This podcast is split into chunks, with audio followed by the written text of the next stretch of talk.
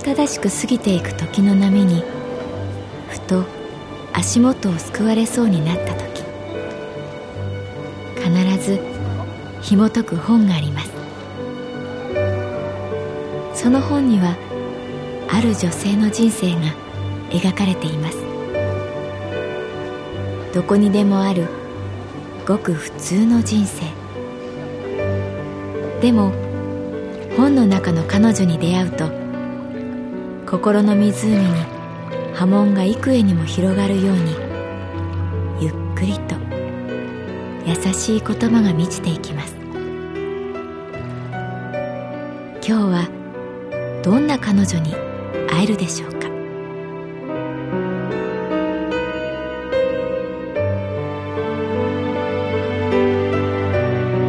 サウンドライブラリー。世界に一つだけの本。朗読は私木村多江がお送りいたします。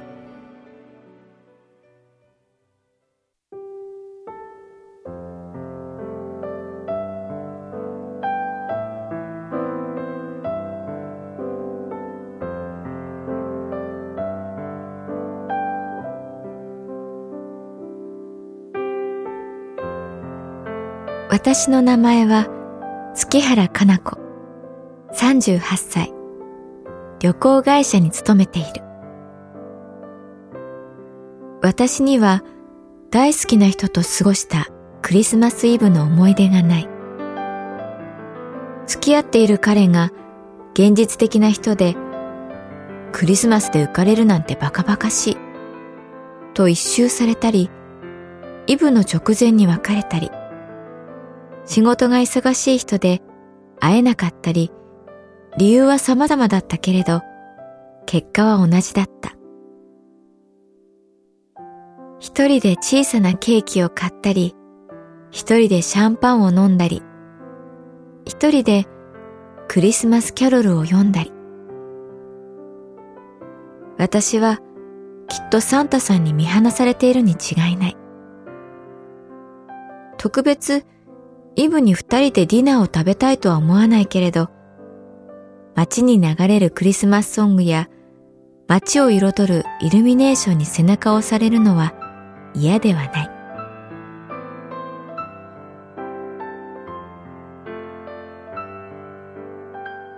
一年に一回恥ずかしいくらいロマンティックに過ごすのも悪くないと思う。そこがクリスマスイブの稀有な存在感。プレゼントもちょっと派手なドレスも許される空気感がある。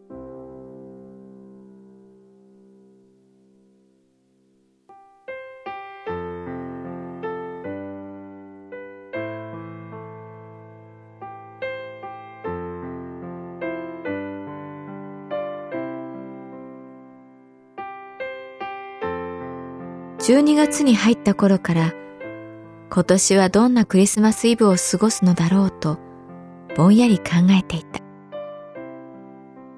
クリスマス当日より前日のイブが大事というのは人間の心をうまくついていると思う。土曜日が嬉しいのは翌日が日曜日だから。遠足も前日のワクワク感が当日を超えていたような気がする。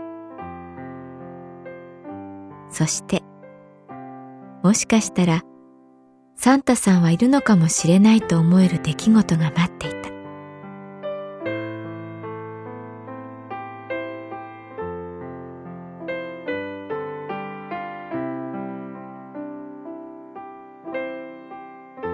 12月中旬のとある午後北風が神保町のイチョウ並木を揺らす夕方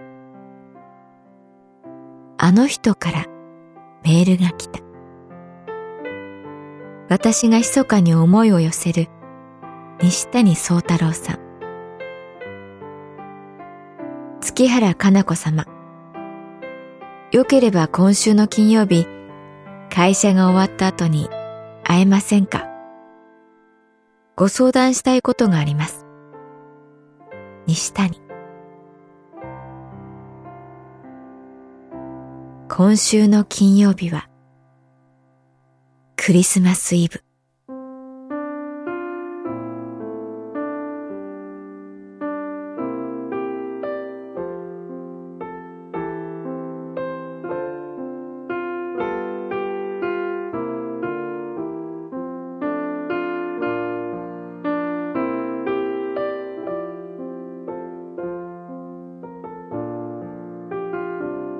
西谷さんは出版社に勤めていて、我が旅行会社のお得意様。今は編集から販売の営業に移動したけれど、私にとっては変わらず心惹かれる人。メールの誘いに、了解しました。8時には終わると思います。どちらに伺えばいいですか？とメールを返した。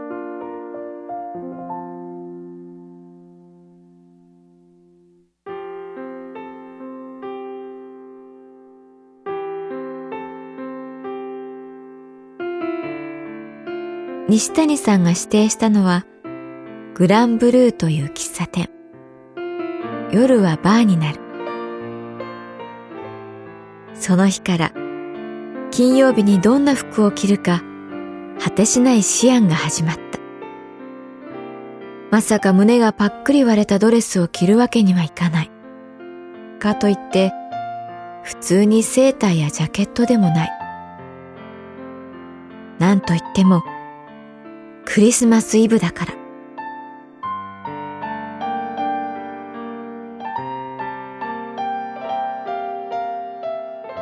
西谷さんの相談というのがただの旅の手配に関することでもいい。大切なのは、初めて個人的に誘われたこと。それがクリスマスイブであること。その特別感には自分なりに敬意を表したい。まず、美容院を予約した。ネイルに行った。靴を買った。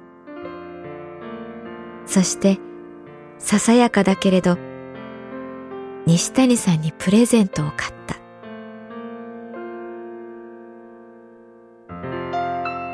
時は黙っていても過ぎる。金曜日はいきなりやってきた。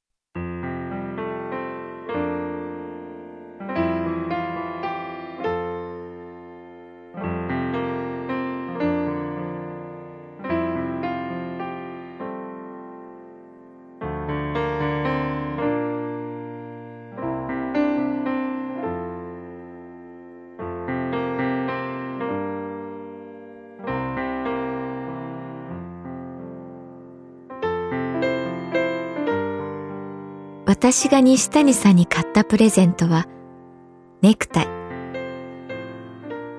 営業に移った西谷さんのスーツ姿が素敵だったので、ネクタイを選んだ。いろいろ迷った挙句、白と黒と紫のストライプにした。その3色が西谷さんに合っているように感じたから。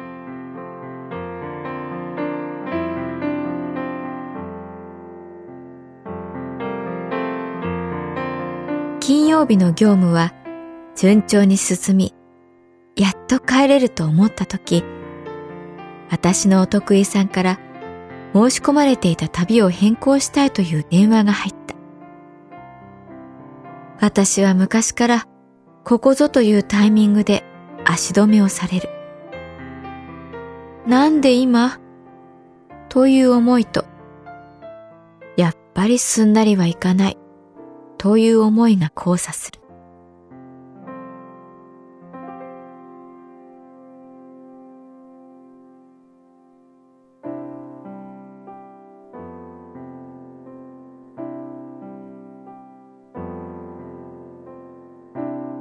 バタバタと手続きを済ませた時には、すでに8時半を回っていた。急いで、グランブルーへの階段を駆け上がる。お店のドアを開けると、西谷さんはカウンターで本を読んでいた。セーターにデニムのラフな格好だった。遅れてしまって、すみません。と、頭を下げた。いえ、僕も今来たところです。と西谷さん。コートを脱いで隣に腰掛ける。なんだかいい香りがしますね。と西谷さんが言った。無意識にいつもより多めに香水をつけていたのかもしれない。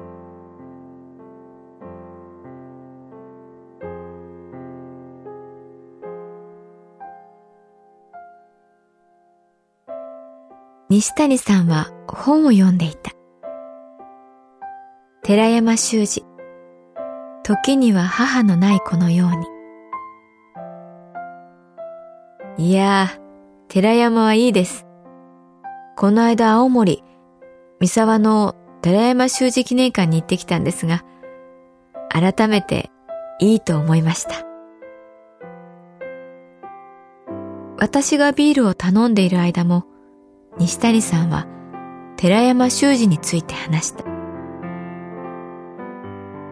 ギターと木の実っていう恋人の童話があるんですが、ギターが愛する木の実にプレゼントを渡すんです。それは、さよならの箱。大人になるのに嫌なことがあったら、そんな嫌なことにさよならって言って、この箱に捨てればいい。そうギターは言います。